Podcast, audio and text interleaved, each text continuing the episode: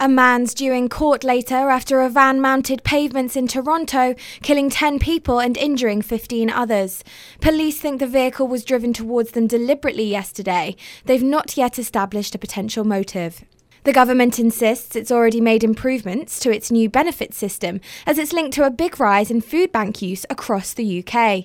The charity, the Trussell Trust, says over the past year there's been a 52% rise in usage in areas where the universal credit is in action. 19 year old Ryan Abrahams is living on the streets of Oldham and says he can't get help. It's not the nicest way to be living, but I get by. Nothing else I can do about it. I've tried everything but because I've not got a bank account and that ID that you need, they can't do anything for me. Police believe a fire at an empty house in Middlewich two weeks ago was started deliberately. No one was hurt, but a bay window and kitchen unit were completely destroyed. It happened in the early hours of the morning of April 10th. There have been no arrests so far. Plans for a £50 million investment in one of Cheshire's busiest motorway roundabouts will take a step forward next month.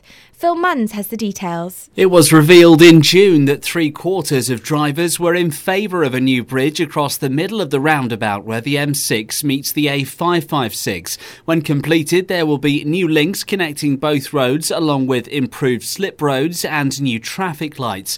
The new proposal will be on display at two public information events in Knutsford in May. And finally, William and Kate aren't the only famous family welcoming their third child. Dwayne The Rock Johnson and his partner Lauren Hashian have announced the birth of their daughter named Tiana. The actor's posted a picture of himself holding the newborn on Instagram.